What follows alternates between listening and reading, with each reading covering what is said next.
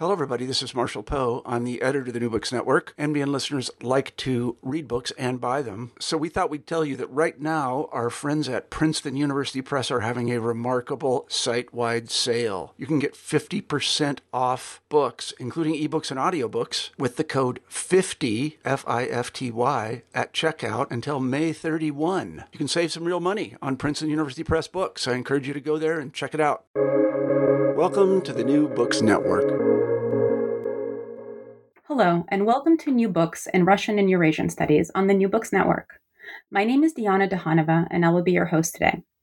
I'm speaking with Dr. Paul Contino. He's the professor of great books at Pepperdine University, who's been teaching the brothers Karamazov, the subject of the book we're discussing, for over 30 years. Uh, and we're talking about the 2020 Dostoevsky's Incarnational Realism Finding Christ Among the Karamazovs. Dr. Contino, welcome, and thank you so much for joining me.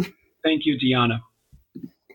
So let's start with just uh, sort of an introduction to your work as a whole. So, could you talk a bit about your academic background and sort of your experience and research on Dostoevsky so far and how this book came to be?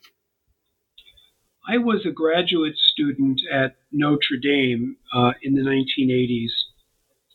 The theorist that spoke most deeply to me when I was a graduate student, I discovered kind of late, in the game uh, was Mikhail Bakhtin. I think my first publication was a review of the Holquist Clark biography, which enthralled me and seemed a wonderful alternative to the then reigning deconstruction and the kind of rising uh, critique theory um, infused by Foucault and others. This was not a conversation that especially moved me, but when I read about Bakhtin and his his understanding of words as meaning shared between two people, the whole dialogical philosophy that he developed. Well, I loved it. And after I wrote that article, I think I must have heard Caryl Emerson speak at a MLA, introduced myself, was at the time editing a journal called Religion and Literature, and asked her to do an article for us.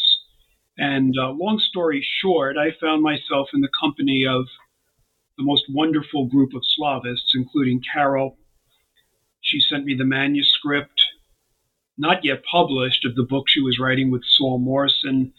And uh, I had read The Brothers Karamazov in a seminar in 1983. By this time, it was about 88, 89. And that was the novel I loved the most. Even though my specialty was Victorian English novel, I ended up writing a dissertation where I looked at Conrad and Gaskell and Godwin, but predominantly at the Brothers Karamazov and the confessional dialogue that um, really interested me in the 19th century novel predominantly in Dostoevsky.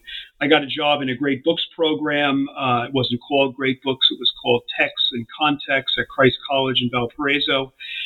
Taught there for 12 years, was able to teach Grand, um, the Brothers Karamazov at the end of seven, uh, the last seven weeks of the academic year. And um, it's just become part of my, my, my teaching life and my my scholarly life. I've written about other things, but I've, I, I began publishing articles on the novel, and uh, it's culminated in this book. So let's talk about the Brothers Karamazov, sort of, especially for listeners who might not be familiar, right? It's this international cultural phenomenon, has been since its publication, not just in Russia and not just in the 19th century, but for as long as it's it's been out, right? Um, pretty much every genre and field you can imagine all over the world. Um, so, just in kind of the broadest strokes possible, could you give a little bit of a background on the novel and its reception and how it became this kind of massive, uh, uh, as I said, cultural phenomenon? Phenomenon that it is today? Well, it is indeed a phenomenon, and there's so many books on it, so many from the last 30 years, um, it's hard to keep track of them. One of the ones that I have found helpful, and I recommend to students, along with Robin Miller's study of the novel, is uh, Julian Connolly's uh, recent book. And he's got a whole last chapter on critical reception. And when I was rereading it, I was amazed at how the novel received mixed reviews when it first came out. Um, as he points out, it The reviews often reflected the ideological stance of the critic and journal in which the review appeared. Um, and reviewing this, um, what, what strikes me is that the religious thinkers were the ones who later began reading the novel. Bulgakov, for example, Sergei Bulgakov, writing in 1902, and seeing in the Grand Inquisitor much what I see that is, not so much a critique of Catholicism, although it is that, um, but more a, uh, a critique of um, the way a certain kind of totalitarian mindset um, can uh, can take form. Um, and uh, Actually, no, this is Ivanov. Um, uh, uh, Ivanov uh, said it was directed much more against godless and materialist socialism, another great religious thinker. And of course, uh, Berdyaev wrote about Dostoevsky. I think that when it was translated um, into French, I think that's when Nietzsche first read Dostoevsky, into German, Hermann Hesse. Uh, Freud, um, and into English. Um, and you have writers as varied as Virginia Woolf and Conrad and James it, it became a phenomenon. So early in the 20th century, when this international array of writers are discovering Dostoevsky, um, he becomes a must read. And um, even in fields as varied as um, psychology with Freud uh, or philosophy, Wittgenstein, it made a profound impression on him um, uh, to the current day. And it's really a world classic. I, I'm very heartened when my Slavis colleagues remind me that this is a book that belongs not just to Slavis, but to the whole world. It speaks to all of us universally. Absolutely. And now, now, later on in the interview, we'll talk a little bit more about your teaching and sort of how your students receive it, because that's always um, something that I think for many undergraduates, particularly reading the Brothers Karamazov, is really an event. Um, so yeah. Uh, so you mentioned Bakhtin um, and sort of your uh, acquaintance with uh, the study of Dostoevsky. So could you talk a little bit more about sort of where your study is situated in the scholarship on the novel, which, as you mentioned, is vast, and which theorists, um, including Bakhtin, you found uh, useful and impactful in constructing this reading? Well, it's uh, it's something of a Catholic reading. I think uh, some of the kind words on the cover of the book uh, make that clear, and I, I, I, make it clear even in my prologue that that's the perspective I'm coming from. I, I believe there are deep affinities, a deep kinship between Orthodoxy and Catholicism, and it's the Christian imagination that I'm emphasizing, but especially in its sacramental, analogical, cataphatic dimensions. And um, somebody I read, he's not well known, he ought to be, uh, way back in 1983 when I was reading the Brothers Karamazov in a graduate seminar with Tom Werge. Um, William F. Lynch, a Jesuit thinker who wrote a book called Christ and Apollo, um, wrote a number of other books, Images of Hope, Images of Faith, which I draw on. But that particular one understood Christ to be a model of the descent into the particular, into the finite, into the gritty, rough reality that we live in, as opposed to kind of leaping Apollo like into the ether for inspiration. Um, it's against a, a, kind of romantic flight from the finite, and rather, Christ, who's born in a particular time and place, lives a short 33 years in a particular town, um, is an example of that embrace and descent and passage through the finite. So, anyway, I think I probably made allusions to Lynch when I wrote about Dostoevsky at the end of that semester. It never left my mind. I went back and read more of his books. He is the second theorist who uh, I would say, along with Bakhtin, um, I found inspirational. But as far as um, the whole world of Slavis, um, I, I, found so many people who, you know, it, it, you don't want to leave anyone out. But I, I, must say again, Caryl Emerson was enormously helpful. I was blessed to meet Diane Oenning Thompson um, years ago at a conference at Holy Cross that was devoted to the brothers Karamazov. Met Joseph Frank there. He responded to my correspondence, and my goodness, Bob Belknap, Victor Terras. But then more recently, Carol Apollonio, Brian Armstrong, people I think in the in, in, in the acknowledgments, the late Robert Byrd, um, and uh, Deborah Martinsen, uh, Greta Matzner Gore, Susan McReynolds, Amy Ronner. There's so many people. I'm going to leave people out. You know, uh, Robin Miller was an inspiration from the first time I met her, which I think was in the early 90s when I first started presenting on on the Brothers Karamazov. Um, and all of these folks have been tremendously uh, supportive.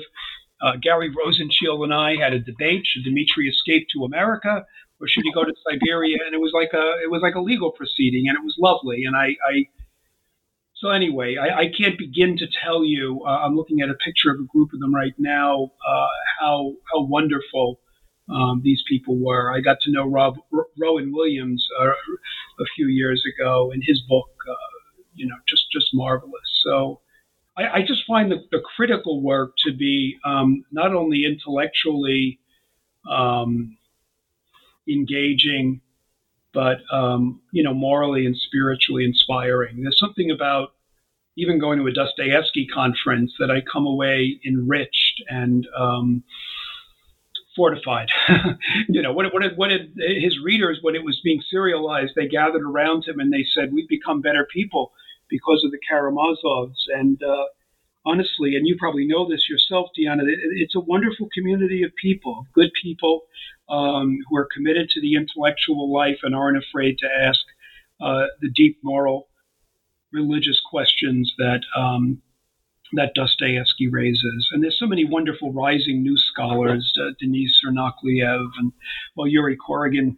You know, I can't begin to name all the names, but but it's been it's been a great blessing. Absolutely. Now, you mentioned this um, the capacity of the Brothers Karamazov to inspire readers to be better people.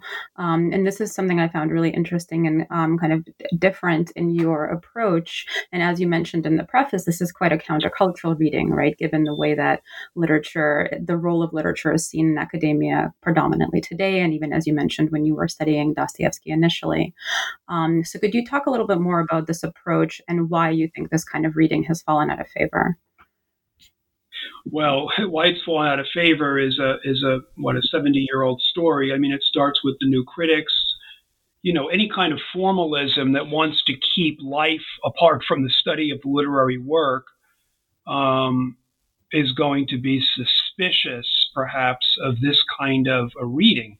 Um, but when you talk about students reading the Brothers Karamazov in their undergraduate life and it being an event, often a transformative event, well, clearly something more is going on than just formal analysis. It's speaking to their souls, I dare say. And, uh, you know, as I said, in the 80s, you know, the, the structuralist, post structuralist stuff didn't do much for me.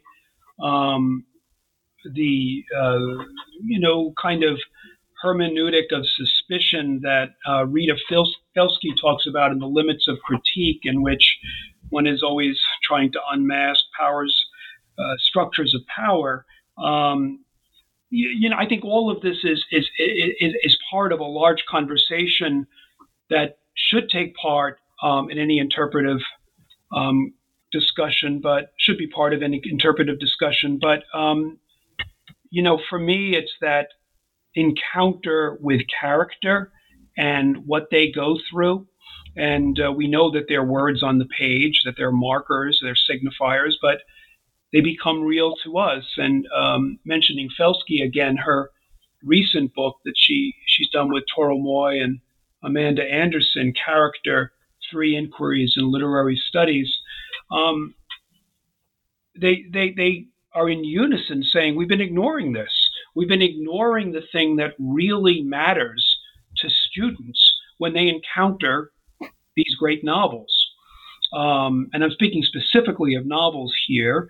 Um, but uh, characters, uh, well, I'll just read from the beginning of Toril Moi's essay. We can love them, we can hate them, acknowledge them, imitate them, be inspired by them, carry them in our hearts and minds, think about them when we want to understand our own lives. Her point is that even though they're fictional, they place a claim on us, claims that we may feel compelled to respond to. I just finished a um, earlier today a final meeting with a group of students in my great books class, and they were talking about Karamazov. They were all writing long papers about it. Ivan Karamazov, along with Alyosha and Dmitri and Grushenka, have made powerful impressions upon them. They're not going to forget them. I mean, Alyosha at the end says, Let us remember. They're going to remember their deep encounter through close reading and conversation with these characters and the questions they ask, and not only the questions in a kind of philosophical, abstract sense, but rather in the living way in which Alyosha responds to Ivan when Ivan asks those questions. They'll remember that encounter when they engage their own brothers and sisters and friends and family. Um, I'm glad that, that Rita Felski and, and her cohort are uh, reprising this conversation. Um, Mikhail Epstein does it when he writes his book, A Transformative Humanities. And, you know, as Felski and others point out, I mean, it's pointed out all the time, um, the humanities are in dire straits. I mean, the job market, I don't think, has been worse than it is right now. It was bad when I started. I was advised that, you know, don't think you're going to get a job. And I was incredibly blessed to be able to find a find a job that has led me to this vocation. But um, I think if English studies, if literary studies are going to flourish, then they need to kind of recover that which made us fall in love with literature to begin with. And a lot of that is is engaging with character um, and engaging with the deep perennial questions that literature raises. I think that's an especially sort of relevant discussion this year as we're hopefully coming to the end of the coronavirus lockdown, at least here in the US.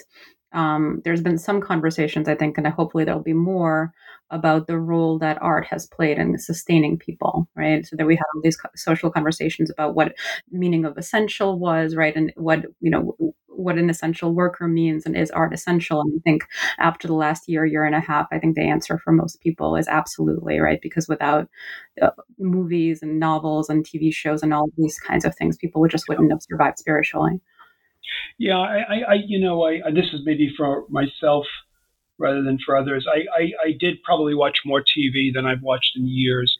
And I'm not sure that was especially nourishing. Okay. I mean, you know, but that said, um, yeah, I mean, there, there's a yearning for beauty. I mean, I get these, these emails saying the Getty's opening up. I can hardly wait uh, to go back to a museum. I'm in Los Angeles now, uh, originally from New York, and uh, to be back on the East Coast and visiting the Met and and um, yeah, people long for that. And uh, I have a friend, uh, Angela Alaimo O'Donnell, who's just written a collection of poems coming out of the COVID quarantine isolating experience. Um, yeah, so I think maybe we have to discriminate. I'm not sure this would have to be tested between life as it's presented on the screen. I'm, I'm tired of screens. Maybe this is, you're just cap- catching me at a zoomed out moment, but um, I hope it brings a renewed sense of what solitude and reflection and and reading but I do want to say reading with others, you know, and, and, and I have been in, in, in, in reading groups on Zoom and they've been wonderful. In fact, now that I said I'm zoomed out, honestly, the, the community that's been formed with the classes that I've had on Zoom and with some of these reading groups it feels as strong as any as those I've had when we've met in person. Um, so, at any rate, I hope so. I hope, and I always want to believe that through a time of trial and suffering, something good comes out of it. And I, I, I think that might be one of the things that is good. Uh, now, I want to move towards uh, the sort of the uh, body of your book. So there's kind of two terms here that are important for understanding your argument and the way that you frame the study. Uh, which one is incarnational realism, which is in the title, and then the analogical imagination. Uh, so could you talk about what these terms mean vis-a-vis Dostoevsky's religious and literary imagination? Um, and sort of to what extent is he informed by scripture and theology, uh, Russian Orthodox tradition, and maybe some other factors? Well, you know, definitely orthodoxy is his tradition. I mean, it's no secret that he didn't think much of Catholics or other Christians. Um, the anti-Semitism is uh, a blight that shows up in his nonfiction, especially. I try to address it a bit in my book, but um, Orthodoxy and Catholicism are both deeply sacramental. Um, and when you have sacraments, you've got things, you've got material things that mediate grace. And um, so the analogical, I'll get back to it, it, it, is certainly connected to the sacramental, where anointing with oil or being uh, dipped into the water or receiving the bread and the wine as the body and blood of Christ. Um, all of the very tangible physical aspects of the sacramental life are present in Catholicism and Orthodoxy, as is liturgy. Um, uh, I draw a very important phrase for all from the Orthodox Divine Liturgy with the help of Alexander Schmemann, who first alerted me to it in his book For the Life of the World. Um, but liturgy is is vital to Catholics too. You put your body into the corporate communal worship. Um, all this is to say that these ordinary, tangible, embodied material things can point to that which is infinite and transcendent. Um, that's the analogical imagination, that um, the things of this tangible, finite world can point to the spiritual world. Um, to know the embrace of a parent is to somehow know the love of God. Uh, it's like the love of God. Analogy always works like and yet unlike. God is transcendent, and certainly the apophatic tradition would emphasize the ways in which all of our words, all of our similes and metaphors fall short um, in describing the indescribable, ineffable, divine. But um, you know, we live in flesh, and, and and I guess this is where incarnation comes in. The fact that in the Christian imagination, God took flesh with all the limits that that entails in the incarnation, loved, ate with friends, got tired, suffered, um, suggests that there's a, a, a kind of oh, renewed importance to this fleshly, finite life that, that we live. And this life not only matters, not only because it's created by God and humans are created in God's image and likeness, but as John of Damascus said, you know, matter matters because God became matter for us out of love. So it's the um, recognition that the material, that the tangible, that the physical, and, and, and the unexpected kinds of things that can happen in everyday life point us to the transcendent. Um, and I think that both Orthodoxy and Catholicism have that in their tradition. And, you know, I mean, it's everywhere in the novel in the sense that these small, tangible things like onions and a kiss and a pillow under the head of Dimitri or a pound of nuts given to him when he was a child, along with a lesson on the Trinity, become tangible and memorable transformative events and they're uh, gracious events, but that grace is mediated through the tangible and the physical. So the phrase "the analogical imagination," I think it was Andrew Greeley who told David Tracy he should have copyrighted the phrase. I'm looking at the book right now on my shelf. I mean, he's the guy who who gave us that phrase, um, and he, I think, opposes the analogical to the dialectical imagination he sometimes, and I sometimes see this uh, myself in my own experience, argues that the Protestant imagination, which is more word oriented than um, the tangible physical, is also more either or in its emphasis than both and. And um, this is sort of a truism in Catholic studies, but it's um, a both and imagination that says, well, for example, with love, uh, eros matters, agape matters. God loves us through agape, but um, we know desire as limited creatures, and our eros can be transformed or integrated with self giving love and become caritas, um, uh, active love, if you will. I mean, I think active love in the novel manifests itself not as this pure self abnegation, but um, in people like Dmitri who are full of desire, but yet who want to be better and who want to love. Um, Grushenka, um, Alyosha himself, who embraces the earth at the end of Cana of Galilee in such a passionate uh, and committed way. Um, so I hope this begins to articulate what I mean by both incarnational and analogical. To me, they they go together. Um, and the both and I must also say would be to say that the cataphatic and the apophatic are both necessary, and they're both crucial dimensions in the Christian dimension. It's not in the Christian tradition. It's not an either or. It's a both and. Uh, no, Dostoevsky had this mission to portray Christian love in action, right? And uh, it's sort of understood that Alyosha, the protagonist of the Brothers Karamazov, is sort of the apotheosis of that. Um, but he does have a predecessor, which is yeah. uh, Prince Myshkin in The Idiot, um, who's considered kind of the failed attempt to create a, a morally, ethically, spiritually perfect character. Um, so, could you talk about sort of uh, Prince Myshkin as the predecessor and how some of those ideas are more fully re- realized in the Brothers Karamazov?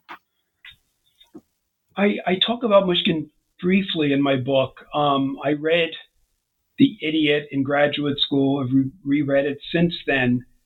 I, I, I guess the first part of the novel, I love Myshkin. I, he's mysterious. He arrives from Switzerland and is that scene where he speaks to Nastasha and others very directly and decisively, but that decisive note is lost in the course of the novel. Um, the love triangle between uh, Nastasha and Aglaya and his inability to make a decision to to enact, um, I think what Alyosha shows so well, the capacity to see reality, but then act decisively in response to that vision. Um, the, the, the virtue of phronesis practical wisdom. He's terribly unpractical. Um, and um, I, when I first read it, I, I, I, wrote a paper about it and, and, and argued that he was more of a Christ Manqué than, than a Christ figure. Um, it's a heartbreaking novel. Um, but uh, with Alyosha, you know, there are these images in the novel that I love. For example, he leaves his father's house and he takes a roll with him for the road. He knows he needs energy to keep going and he keeps going. And it's one thing after another, you know, and he'll fail with Katerina. He'll fail when he tries to deliver the rubles to Snegiryov. He'll talk about it with Lise, and then he'll go on and listen to the rebellion and Grand Inquisitor tirade from Ivan, but he just keeps going, and somehow he sustains himself and uh, is sustained. Um, he makes a quick prayer. He knows how to take a shortcut when he needs to to get from one place to another. He understands that time is precious. He's a lot more sure footedly rooted in the finite, even as he's attuned to God and the infinite, especially in the Cana chapter. But um, Myshkin isn't, you know, and and uh, I, I, I I, mean, they're all great novels uh, Crime and Punishment, Demons, The Idiot. And, I sometimes say, and, and, forgive me, it may seem very glib and, and just wrongheaded, they're great, but they're warm ups for Karamazov because he pulls it all together there. that's what I think. I mean, that's everybody has their favorite. Um, I recommended to my students today, you know, if you haven't read Crime and Punishment, by all means, I'd prefer to say Sonia is the is the precursor than than Myshkin uh, to Alyosha. I would have to agree with you. I think that Brothers Karamazov is absolutely the the the sort of crowning glory. Yeah. Everything else, you know, you can sort of uh, see the development of the other themes and the other novels that all kind of come yeah. together. Yeah. Yeah, it all comes together somehow. And to think that he did it right at the end of his life, um, uh, I'm reminded of, of, Dante. I think he finished Paradiso as he was on his deathbed. Uh, Flannery O'Connor uh, finishing Parker's Back on her deathbed, which is which is an incredible story. Um, yeah, it's remarkable what people can do uh, at the end, uh, bringing it all together. Mm-hmm. Yeah, absolutely. Um, and especially when you consider the, the, importance of that kind of the last moment or the last stage of life that uh, it's played in Dostoevsky's uh, yeah. novels, particularly yes. um, important here. Yeah. Um, so I wanted to talk also about the role of confessional dialogue. It plays a, an important role in your study, and it's a crucial element not just of this novel, but of again of all of Dostoevsky's previous works. Yes. Um, so could you talk about to what extent is the confessional dialogue that's portrayed in Brothers Karamazov informed by Russian Orthodox theology and tradition, and talk about some of the key confessional dialogues in the novel? Yeah, that's what got me interested originally. My first published article on the book was back in the mid 90s on the Mikhail Zosima encounter. Mm-hmm. And it just fascinated me because I, um, I think it's Elizabeth Hardwick that talks about the 19th century novel as engaging consistently the, um, the, the serious problem of guilt, you know, guilt and responsibility. What do I do with this guilt?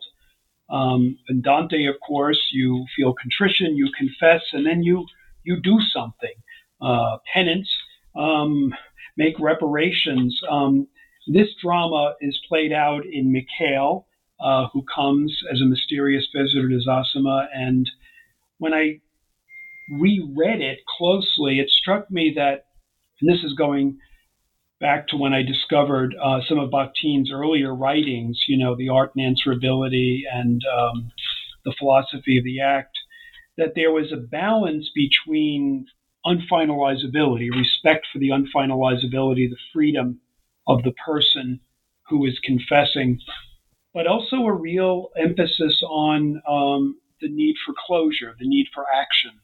What I was emphasizing in Alyosha as opposed to Myshkin and um, the question of authority comes up. You know, Zosima whispers, Go and confess.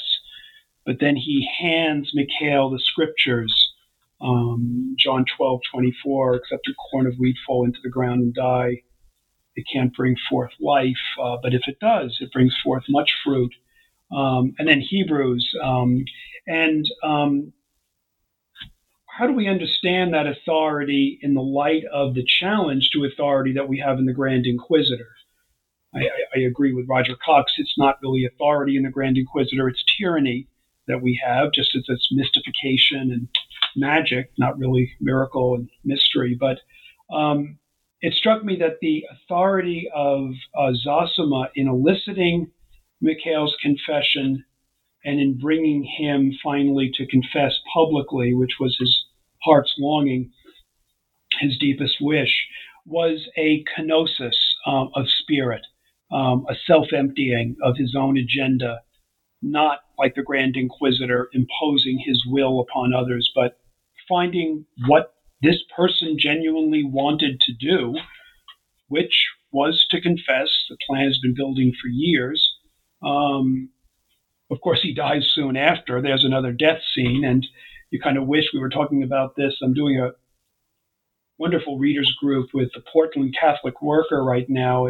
Some Princeton folks are involved, Notre Dame, and Simone Weil House is the name of the Catholic Worker House. But people were complaining rightly, you know, well, where's the reparation? Now, this guy's done a terrible thing. He's murdered a woman. The family has suffered.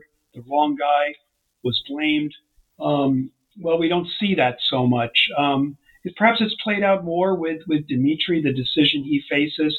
But to go back to Russian orthodoxy and confession, you know, I, I do want to mention that I am very excited for uh, Nadia Kizenko's forthcoming book, Good for the Souls A History of Confession in the Russian Empire.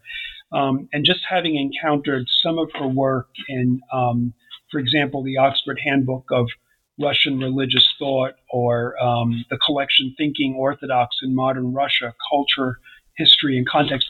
I mean, if I had time to revise this, or if I did a second edition, I would do much more with the Orthodox tradition of confession.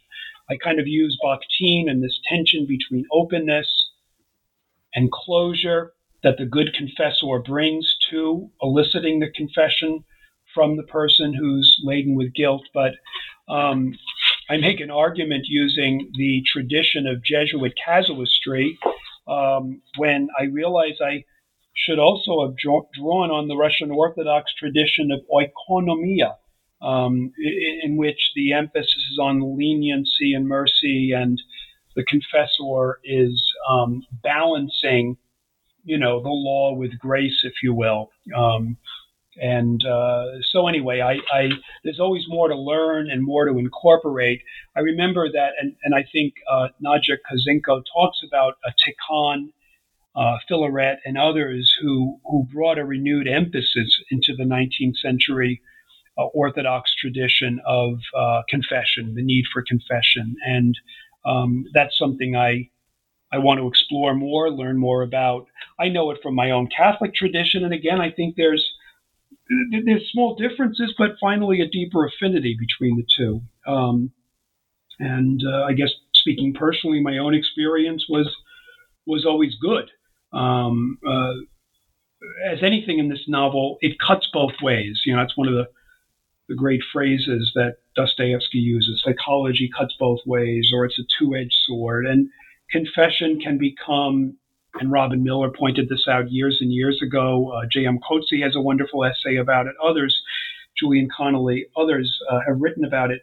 It can be self aggrandizement, it can be kind of a form of nadryv, laceration. But when it takes the right form, it becomes um, a step of metanoia, a turning of the heart um, that is uh, a turn toward wholeness and uh, community um, and resolution. So, I mean, I even read Ivan's confession in court, tangled and broken as it is, as a great sign of hope um, because it's public. He's um, allowing himself to be seen. I love that expression that Rowan Williams uses in his book. Uh, you got to finally live publicly. You can't uh, live in a shell. You've got to be seen by others, and that means risk the risk of being judged by others and uh, moving forward. So um, the, the, confession scenes, I mean, even Little Kolya with Alyosha in the precocity chapter, they're, they're very moving and um, very fruitful. Um, so, yeah, that was my interest from way back, and uh, I, I uh, continue to be very, very interested. And as I say, I'm looking forward to Kizenko's new book, which I, I looked up, and it's coming out of Oxford University Press uh, in June. So I look forward to that. Oh, that's good to know. Maybe uh, if no one else has grabbed it, I will interview her as you well. Should, you should. She, I saw her on video, and she's a she's a good interview too. So I've never met her, but I, I am very interested in her work. Um, and the topic of confessional dial, uh, dialogue or confession in Russian Orthodoxy, I work on this um, in terms of the medieval period and sort of the evolution from confession in the Russian Orthodox Church that was very focused on behaviors and avoid, avoiding certain behaviors, and the confession sort of being an interrogation of the person and sort of a, a, an opportunity to teach what was right and wrong behavior to the way that it starts, starts to take shape, particularly in the 19th century with the uh, eldership influence. And I think that's something that um, has a lot to do with where Dostoevsky was going with those. Yeah, I do too. I do too. It becomes, I mean, it becomes therapeutic. I mean, it really does, um, and uh, very beneficial. Yeah, very unlike an interrogation. I mean, interrogation is what Mitya goes through, and it has a very, very different kind of result. Uh, now, another major sort of r- religious, spiritual question that Dostoevsky asks in all of his novels, that again has kind of its fullest development here, is the question of theodicy, and particularly mm. as it relates to the suffering of children. Um, so, could you talk about what does theodicy mean and uh, expand on the role that it plays in the Brothers Karamazov? Yeah, a few weeks ago, I was in a dialogue with, with a wonderful uh, Catholic theologian, uh, Terence Tilley. He goes by Terry, and he's written a book called The Evils of Theodicy. And uh, at another colleague's recommendation, I picked it up. And um, I think to get this as well as I can, Diana, I'm just going to read two paragraphs from my book. I mean, before I start reading, I'm just going to say this that Theodicy means theos, dike. Uh, how do you justify the ways of God? Uh, this is what Milton is trying to do at the beginning of Paradise Lost, justify the ways of God to man. Well, um, how do you do that in the wake of Auschwitz? How do you do that in the wake of, uh, I mean, just the, the, the, newspapers today and, and the suffering in uh, both Israel and the Gaza Strip. Um, I mean, there's there's suffering everywhere. India, um, and innocents suffer, and so anybody who reads Rebellion, um, for all the laceration that might be present in Ivan's presentation of those horrors, is moved by it um, and asks the same questions. Uh, why is this? So, how do you justify God allowing such awful things to happen? I think that, though, uh, in my reading, Yvonne offers himself a kind of too neat theodicy, which he, of course, rejects, and Alyosha rejects too. And Alyosha points to Christ. Now, is Christ a philosophical argument that explains why there's evil, the problem of evil and innocent suffering? No. But let me give this a try. At the end of Rebellion, it's crucial to observe that Alyosha also rejects the non Euclidean harmony, the theodicy that posits the suffering of children as manure for some eventual eschatological harmony. Alyosha rightly rejects it. No Orthodox Christian theology posits children's suffering as a prerequisite for eventual, eventual cosmic harmony. Zosima makes his protest very clear. There must be no more torturing of children. Woe to him who offends a child. Ivan presents instances of human violence willfully imposed upon his innocents. I mean, you, you might remember he protests against child labor in factories. Theodicy lies when it nullifies the pain of innocent suffering by making it part of a quote unquote mysterious mathematical equation or grand plan. Ivan's picture of divine mystery, in which parallel lines converge in infinity, is itself another rationalistic Enlightenment construction, more akin to that of Leibniz. He's the one who invented the word best of all possible worlds theodicy than to incarnational realism. Terry Tilley argues that engaging, quote, in the discourse practice of theodicy creates evils, not the least of which is the radical disjunction of academic philosophical theology from pastoral counsel. Throughout the novel, Zosima and Alyosha offer such counsel and care. I point out that we never do see Ivan offering such care to children. Um, and, and, and maybe I'll just read this, this next paragraph, if you don't mind. Drawing on von Balthasar's Mysterium Paschale, a young scholar named Jacob Friesenhahn attempts to heal what he calls the radical disjunction between theology and pastoral counsel. I don't want to make it an either or between theology slash philosophy and pastoral counsel. Um, that there should be a way of bringing them together. And I think he presents possibly a more small o orthodox understanding of innocent suffering. He writes, the cross of Jesus Christ is the ultimate historical expression of God's triune nature, such that by uniting our sufferings to the cross, we also thereby participate in the inner life of God. Dostoevsky's incarnational realism does portray children participating in the inner life of God. Even suffering Ilyusha, uh, to whom I discuss later, emerges as an image of Christ. Uh, but Zosima's protest remains an imperative. Incarnational realism seeks justice and the protection of innocence, even as it sees their suffering as participating in the kenotic love of God. Um, when I talked about this with Terry Tilley, he rightly said, yes, but an adult or even a child of age like Ilyusha can consciously do that. Um, what about the five year old in the outhouse um, that Ivan describes? Um, what is the difference between unwilling suffering from a child who isn't aware or cognizant enough to know what's going on, or even animal suffering? I mean, Dostoevsky uh, through Zosima talks about that as well. Um, so this doesn't solve something, but it does offer a response to suffering. And I think, you know, that's what so many people have found um, inspiring about about the book. It doesn't give you a philosophical answer; it gives you a narrative, embodied response. And uh, you know, I think of somebody like Dorothy Day, the founder of the Catholic Worker, who carried the book around with her and was inspired by Zosima's words of active love, um, which Zosima says is a harsh and dreadful thing. It involves labor and fortitude. It, it too entails suffering.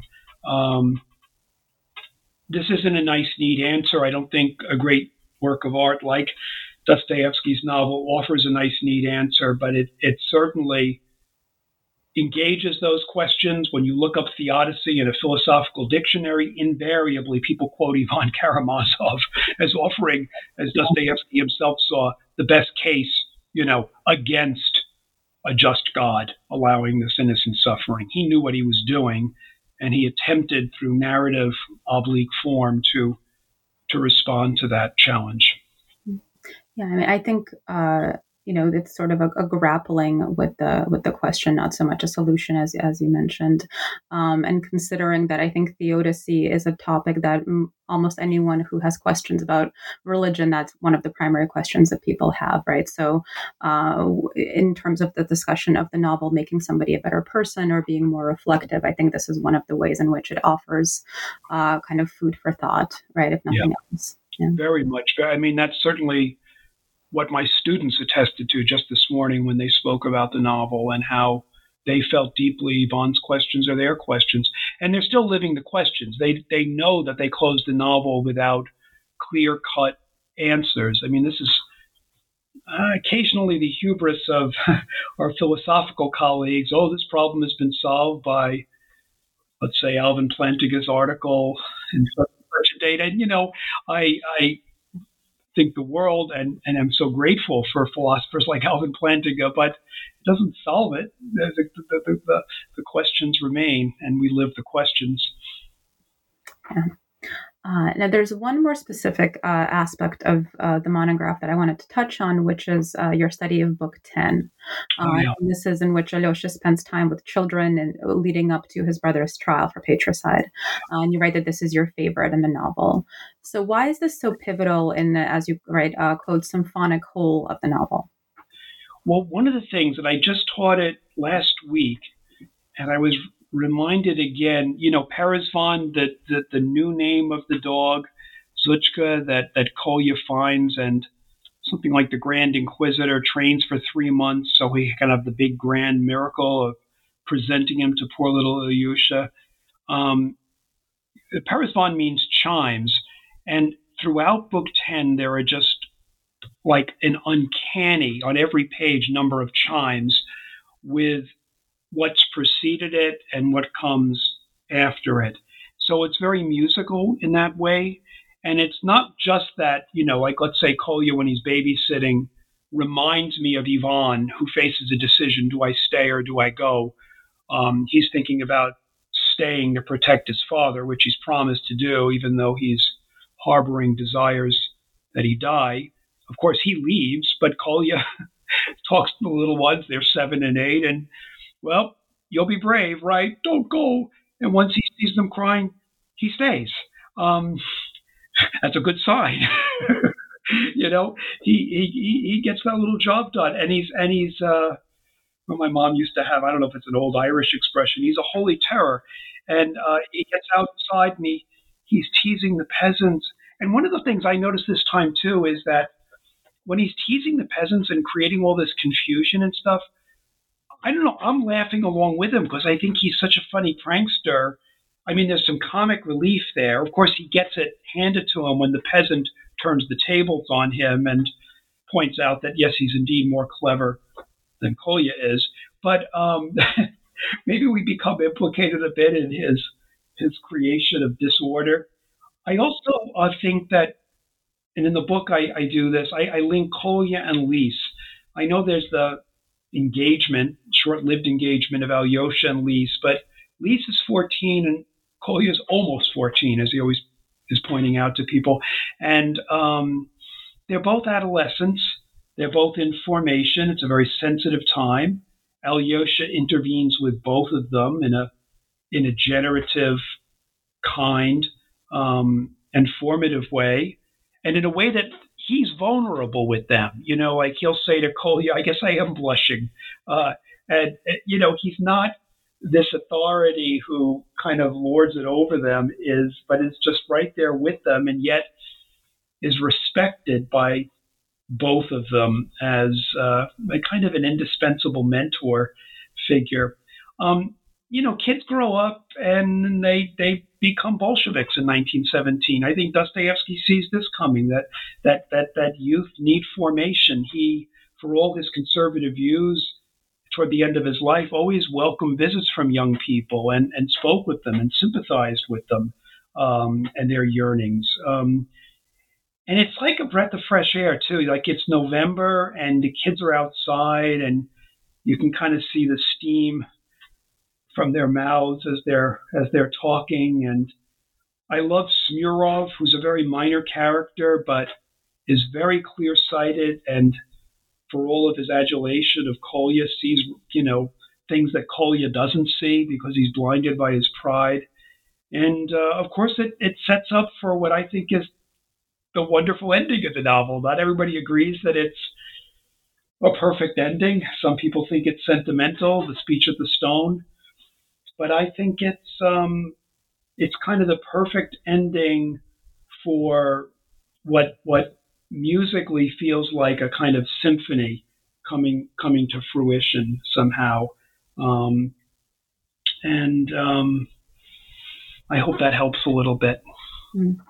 Yeah, I was I was thinking. I think Nabokov was one of the people who found Dostoevsky sentimental, which oh. is it's mind blowing. But I think Nabokov, you know, said like to say things like that sometimes. Anyway. Oh, yeah. yeah, he's not too. He's not too. Although uh, Julian Connolly has written on this, he he he would say this in his lectures, but then, and I haven't read the article yet by Julian, but but he argues that Nabokov is more influenced by Dostoevsky and oh yes, than, than, than he would have liked to say in his Cornell lectures. Yeah. Absolutely. Um, so you touched on before uh, your relationship with Caryl Emerson and her influence, uh, and she actually wrote uh, the afterword uh, to this book. So could you talk a little bit about the themes that she addresses in that? Well, I love what she did. I mean, I, I, I, I'll say this about Caryl. Over the years, and you probably know people like this too, Deanna. You read their work, and it kind of inspires you to do your own. Um, like the ideas are so rich and the connections are just, I mean, she has such a, a wonderfully vibrant um, mind and inspiring prose style.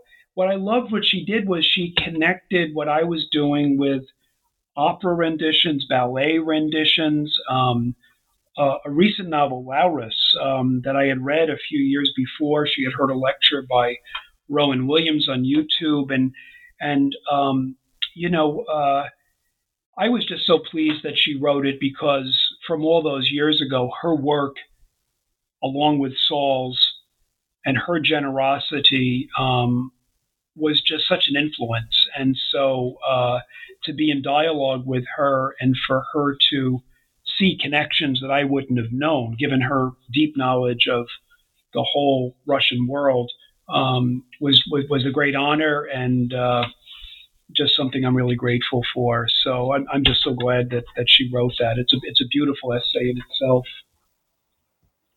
Um, so another thing we've already uh, covered a little bit about Dostoevsky in the classroom and sort of the undergraduate relationship to the brothers Karamazov. Um, can you talk just a little bit more about sort of what the study of Dostoevsky, or and particularly this novel, looks like in your classroom? Well, I'll give you one example. At the end of the time together, and I've been doing this since the first time I taught it at Notre Dame in 1989. The class selects an Alyosha, and then somebody plays the role of Kartashov and Smirnov and Kolya, and we do a rendering of the speech at the stone. And um, the person who's selected as Alyosha is usually very apt, kind of a, I don't know, an Alyosha like, quiet, class leader um, that people have felt inspired by. I'm thinking of the three that were chosen in the three classes that I had this year. And um, it makes for a wonderful ritual closure. We, we actually discuss the scene first and pick up on the way it recapitulates so many themes in the novel. Um, I always take time doing it. I actually spend about six weeks, preferably seven weeks. Um, I used to do that back in Valparaiso, where I taught before I came to Pepperdine. Um, it makes for a wonderful end of the semester experience. Um, it's an arduous experience. Some students were admitting that at the beginning they're having a very tough time, uh, not understanding what motivated these these characters. But um, given time and given rereading, especially those who are focused on, well, both Ivan and Dmitri. Now Alyosha is clearly such a wonderfully uh, attentive, kind person, but Dimitri's a wild man and Ivan's an intellectual. And at first, they don't really see why Ivan should feel guilty. But upon rereading, let's say those dialogues with Smerdyakov or the interviews uh, in November or, or, when he, come, when he returns after his father's death, um, they begin to understand um, Ivan. And when they look more closely at Dimitri and Grushenka, and we look closely at The Dream of the Babe, close reading, um, they begin to see more in these very complicated characters. Um, and the more they dwell with it and the more they converse with each other um, about it, uh, the more they carry with them. Um, it's my favorite book to teach. Um, I guess my other two are Augustine's Confessions and Dante's Divine Comedy. I refer to them, as does Rene Girard, by the way, in his study of Dostoevsky as having a kind of similar descent ascent pattern, um, a similar complexity, a similar, you know, um, deeply hopeful Christian vision. It may sound funny saying that about Dante, but that's because people stop with the Inferno. They don't keep going with Purgatory and Paradiso, you know, and and Cana of Galilee, another dream. It it it, it has similarities to the beatific vision that Dante has in, in Canto 33. So um, I'm lucky enough to teach it too in the context of a great books curriculum.